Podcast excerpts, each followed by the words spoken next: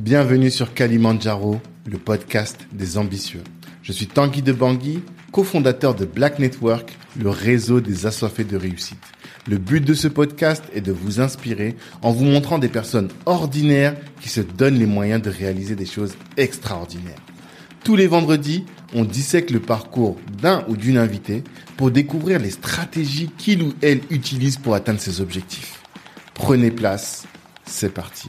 Bah déjà, présente-toi pour les gens qui ne te connaissent pas. Moi, je m'appelle Philippe Simo, je suis entrepreneur en France, en Afrique, dans plusieurs pays, dans plusieurs secteurs, parmi lesquels notamment l'immobilier, l'agriculture et euh, depuis quelques temps aussi maintenant euh, de l'automobile au travers de la location. En France, je fais beaucoup de formations euh, en présentiel, je fais de gros événements maintenant, mais aussi en ligne. On fait beaucoup de formations en ligne, notamment destinées aux entrepreneurs qui veulent faire du business en Afrique. Ok. en quoi la diaspora est essentielle pour la résurrection africaine ou la résurrection du continent pour toi? Alors aujourd'hui, on se rend bien compte que les pays africains, pour se développer, comme d'ailleurs un peu partout dans le monde, ont besoin d'investissement. L'économique est le pilier euh, sur lequel on se développe. Hein. Très clairement, il faut qu'il y ait une volonté politique, on est d'accord avec ça. Mais sans, sans, réel engouement économique derrière, on ne va pas aller bien loin.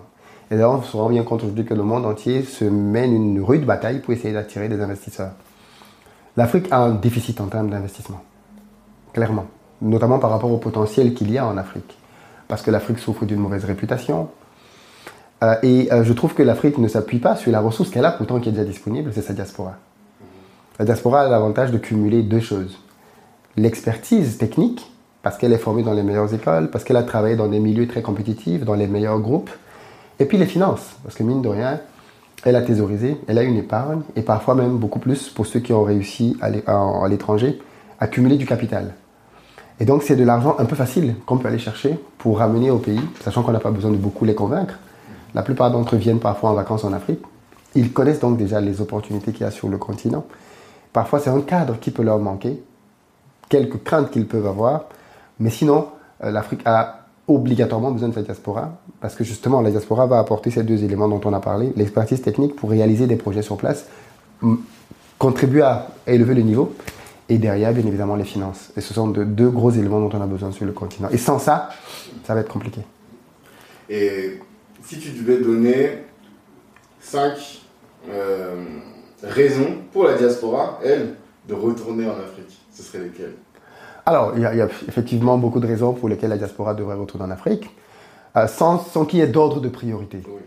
Euh, la première, je dirais, pour bâtir quelque chose de grand.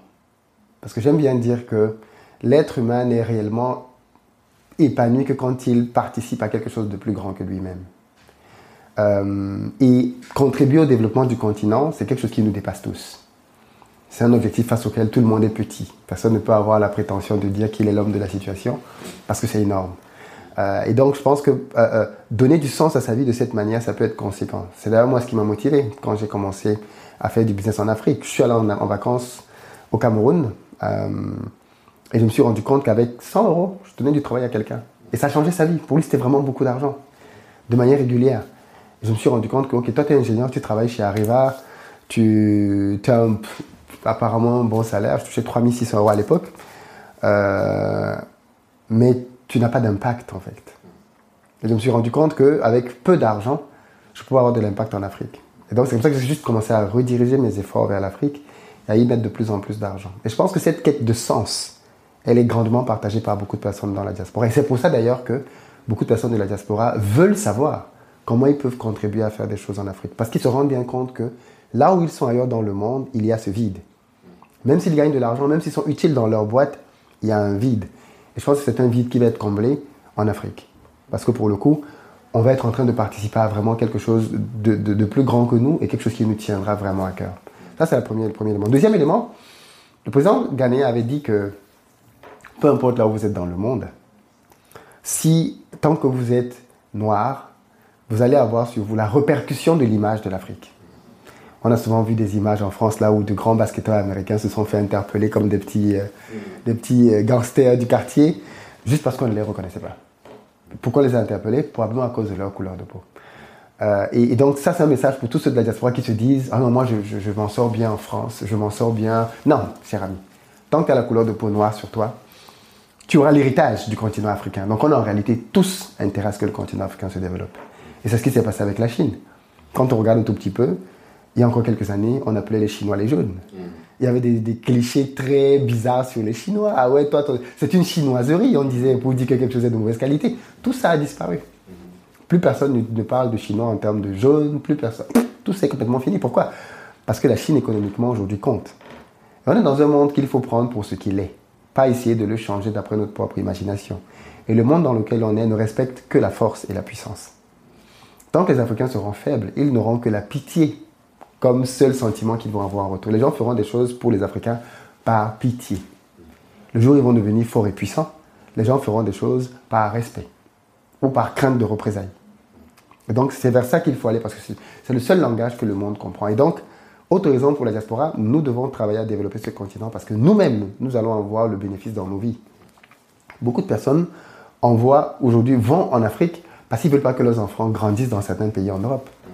Parce qu'ils estiment que non, mais le racisme qu'il y a ici, je n'ai pas envie que mon enfant grandisse avec des questionnements, parce qu'il faut le dire, quand tu grandis en Afrique, il y a des questions que tu ne te poses pas. Moi, c'est en France que je sais ce que c'était que le racisme. Parce que quand tu grandis dans un pays, tout le monde a ta couleur de peau, ma foi, ça ne pose, ça, ça, tu, tu ne Personne ne se pose de questions par rapport à ça.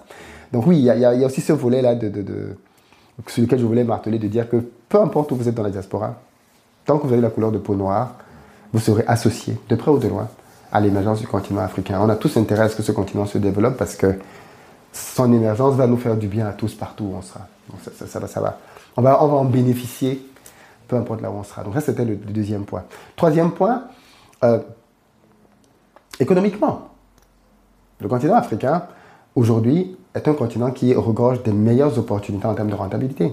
Tidiane Thiam, qu'on connaît tous, l'ancien patron du Crédit Suisse, euh, a dit que quand tu veux faire x100, tu vas à la Silicon Valley.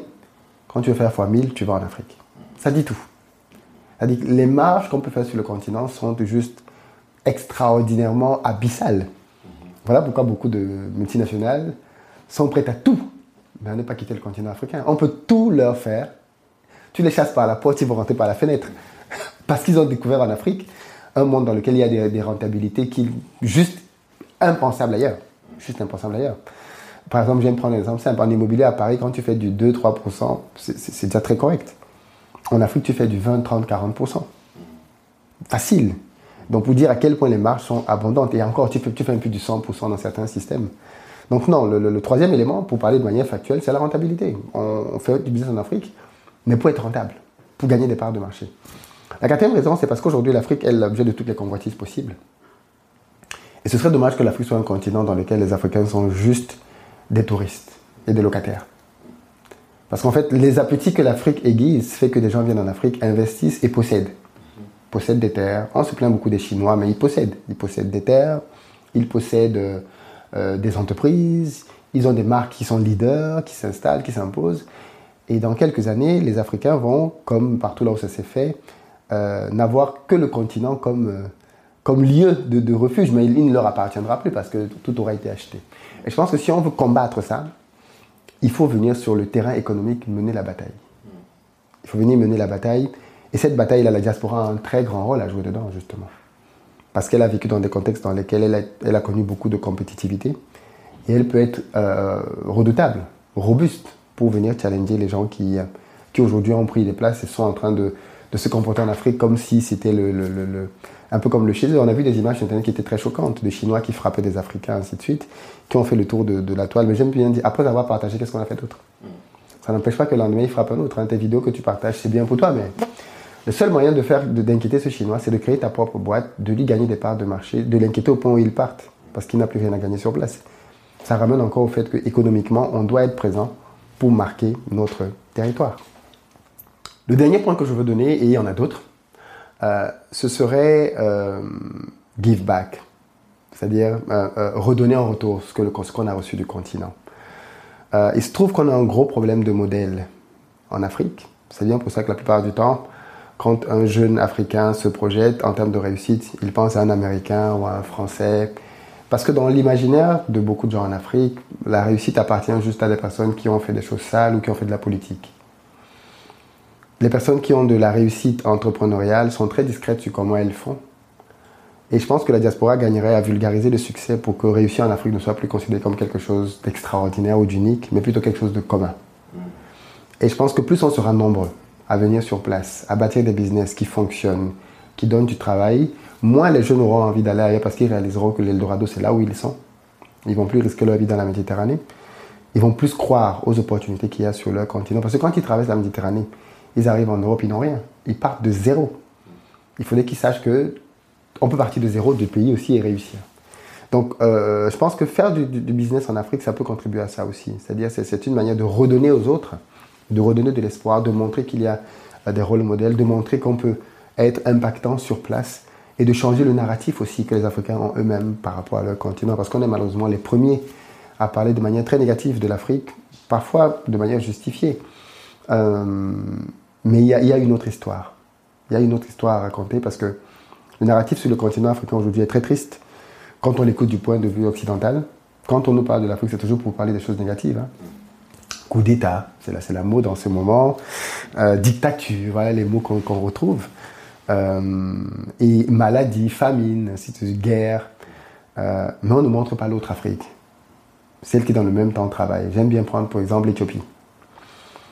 Je, crois qu'il y, a cela 30 ans, l'Éthiopie était l'un des pays, c'est le pays le plus pauvre au monde, ou du moins l'un des pays les plus pauvres. L'Éthiopie, la Somalie, il y avait des concerts même. Euh, Save. Euh, euh, et comme d'habitude, il y a toujours des images comme de petit enfant qui est, assis à même le sol, avec un ventre rachitique, avec une mouche. La mouche est toujours là. Hein, la mouche est toujours à côté, toujours. On dit qu'elle ne bouge pas. Cliché après cliché, elle est toujours là. cette image-là, beaucoup l'ont gardée de, de l'Éthiopie. Aujourd'hui, l'Éthiopie est dans le top 10 des plus grandes puissances africaines. Ça, on n'en parle pas. L'Éthiopie a changé son narratif. On n'en parle pas. Et donc, l'idée, c'est aussi ça c'est de, de, contribuer au travers de notre retour, de notre entrepreneuriat, à, à, être suffisamment nombreux pour montrer qu'il y a une autre histoire, il y a un autre narratif. Et comme j'ai dit, il y a d'autres points. Et qu'est-ce que tu réponds aux gens qui ont peur de, de rentrer? La peur est un sentiment légitime. Si quelqu'un n'a pas peur, c'est qu'il est fou. De deux choses l'une. Ça veut dire, qu'il n'est pas conscient du Il n'est pas conscient de, de, Si on te met au-dessus de cet immeuble, on te demande de sauter et tu dis, ouais, il n'y a pas de problème. c'est que c'est un problème. C'est normal que les gens aient peur. Maintenant, la question, c'est de quoi ils ont peur. Mhm.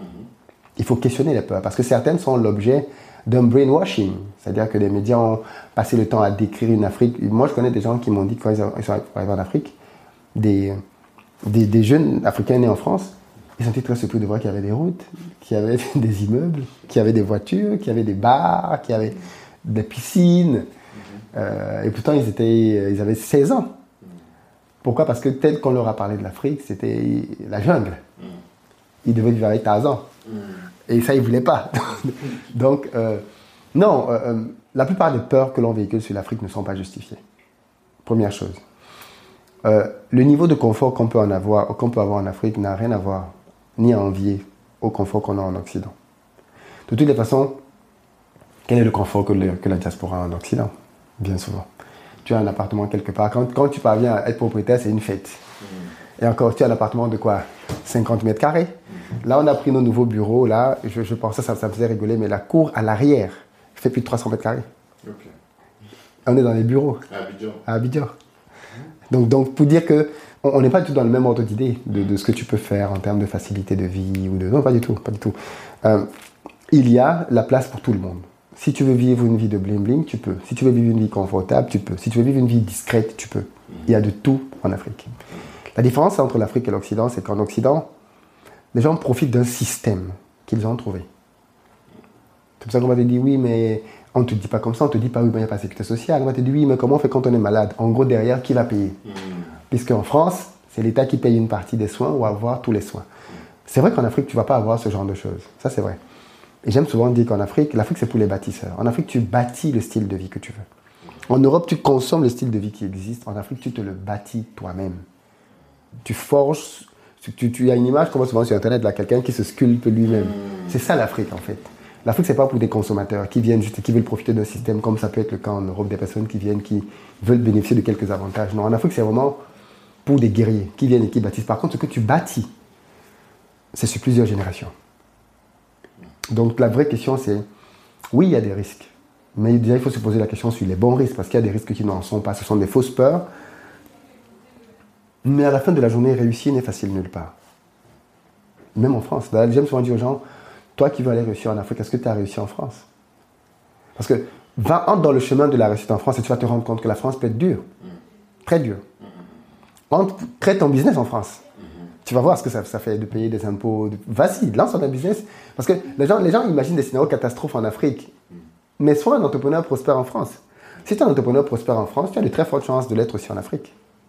Donc, il ne faut pas attendre de l'Afrique euh, qu'elle te donne euh, ce que tu n'as jamais espéré avoir nulle part ailleurs, sans t'en donner les moyens. Par contre, si tu t'en donnes les moyens, ma foi, moi, je connais des gens qui sont arrivés en Afrique en 5 ans, ils étaient milliardaires. En France CFA, donc multimillionnaires en auto, en euros, j'en connais plein, en 5 ans. Moi, j'aime souvent prendre un exemple. Vous connaissez combien de personnes qui sont arrivées en France et qui sont devenues multimillionnaires? Très peu. Très, très peu. Et pourtant, la plupart d'entre eux viennent, de la, viennent pour des études, donc ils sont supposés être intelligents, qualifiés. Très peu. Par contre, au pays, des gens qui sont devenus multimilliardaires en 5 ans, j'en connais beaucoup. Ça dit tout. Maintenant ça, doit se faire suite à du travail, suite à de la stratégie, ainsi de suite. Ça ne tombe pas du ciel. Ça on, va, acquérir ça. Mais à la fin de la journée, quand les gens ont peur, c'est parce qu'ils voient les dangers, ils voient ce qu'ils perdent, ils ne voient pas ce qu'ils gagnent. Quand tu es, euh, j'aime bien, je vais peut-être terminer, terminer avec cet exemple-là, mais quand des gens veulent avoir un enfant, ils ne se focalisent pas sur toutes les possibilités négatives. Parce que cet enfant, il peut mourir, mort-né, il peut naître avec un handicap, la maman peut mourir. Enfin, il y a tellement de scénarios catastrophes qui peuvent se produire. Et on sait que ces scénarios sont possibles. Et pourtant, on voit que des gens font des enfants tous les jours. Pourquoi? Parce qu'ils n'ont pas le focus là-dessus, ils ont le focus sur le reste. Mm. Un enfant, c'est beaucoup de joie, c'est un héritage, c'est un patrimoine, c'est plein d'autres choses. Et parce que les gens se focalisent dessus, ils y vont quand même. Mm. Et bien c'est la même chose en fait dans la vie. Mm. C'est ce que tu vas avoir comme focus qui va déterminer ce que tu vas réaliser. Si tu as pour focus toutes les raisons pour lesquelles tu peux éventuellement échouer, tu n'accompliras jamais rien. Tu connais certainement l'adage de Mark Twain qui dit Ils l'ont fait parce qu'ils ne savaient pas que c'était impossible. Et donc, la plupart du temps, les gens qui, sont, mettent en avant leur peur, j'ai une mauvaise nouvelle pour eux, ils ne feront jamais rien du tout. Il faut changer de focus. Je ne dis pas qu'il ne faut pas avoir conscience des peurs, il faut les évaluer et dans une gestion de projet, les considérer comme des risques. Et les risques, ça se gère. Un risque peut être soit évité, soit délégué, soit euh, diminué, soit affronté. Mais il faut pouvoir donc examiner toutes les raisons pour lesquelles ils ne veulent pas rentrer et les catégoriser chacune. Est-ce que lui, je peux le déléguer? Est-ce que lui, je peux l'éviter? Est-ce que lui, je peux l'encaisser? Est-ce que lui, je peux le diminuer? Et en faisant rien que ce petit essai, on va se rendre compte que la plupart des risques qu'on mettait face à nous vont disparaître. Ok. Euh, là, il y a un événement. Ouais. Factor Africa deuxième édition. Est-ce que tu peux nous expliquer en quoi c'est the place to be, comme j'aime bien le dire? Ouais, euh, alors on positionne Back to Africa comme l'événement de l'année, en réalité, pour euh, ceux qui euh, pensent Afrique. Euh, Back to Africa, c'est un forum qu'on a créé depuis l'année dernière, qui se veut être la rencontre de toutes les personnes qui ont à cœur de faire quelque chose en Afrique. L'année dernière, on a été très surpris de l'engouement de la population dans la diaspora. On était plus de 1600, 1300 en présentiel et 300 en distanciel. On a des gens qui étaient assis au sol, tellement tout le monde voulait être là. Cette année, on a décidé d'aller plus loin, plus haut, plus fort. Donc, on loue le Palais des Congrès de Paris. 4000 places sur deux jours, avec 5000 mètres carrés d'espace de, stand. Donc, un lieu hyper prestigieux euh, pour continuer de, bâtir la légende qu'on qu'on a commencé l'année dernière. Et donc, oui, Back to Africa, c'est cette année. Euh, le thème va porter sur l'industrie et les startups. Démystifier l'industrie africaine, parce que beaucoup de gens pensent que pour se lancer dans l'industrie, il faut des milliards, c'est archi faux, comme vous allez le voir cette année. On va présenter 10 lignes industrielles qu'on peut lancer avec les budgets, avec la rentabilité. Et ça, c'est un opérateur économique qui va les présenter. Il va montrer ses propres chiffres, ce qui est juste inédit, pour montrer à la diaspora qu'on peut le faire. C'est accessible, on peut le faire. On va parler des startups aussi, parce que beaucoup ne pensent pas aux startups en Afrique, et pourtant c'est tout un océan bleu dans lequel les, euh, investisseurs se bousculent aujourd'hui pour aller mettre de l'argent. Et on veut que la diaspora participe à tout, à tout, cet écosystème. Et donc, pour répondre au blocage que les gens ont, cette année, on fait venir des financiers. On a plusieurs banques qui viennent et qui sponsorisent l'événement parce qu'elles ont des solutions de financement pour la diaspora. Beaucoup de gens sont éligibles aujourd'hui au financement en Afrique, ils ne le savent juste pas. Et donc on a, on a envie qu'ils viennent, qu'ils rencontrent euh, les, euh, les personnes qui peuvent leur mettre à disposition cet argent, qu'ils connectent et que par la suite ils puissent euh, disposer des financements qui sont à leur disposition pour lancer leur projet. Mm. Donc Back to Africa, c'est un peu tout cet écosystème-là qu'on est en train de construire. On veut que ce soit la rencontre pour parler business en Afrique, pour la diaspora. Donc c'est pour ça qu'on a voulu le maintenir à Paris, parce que c'est un peu plus central. Euh, et c'est plus facile pour les gens de venir d'un peu partout. On a des gens qui viennent des États-Unis, du Canada, hein, pour être là.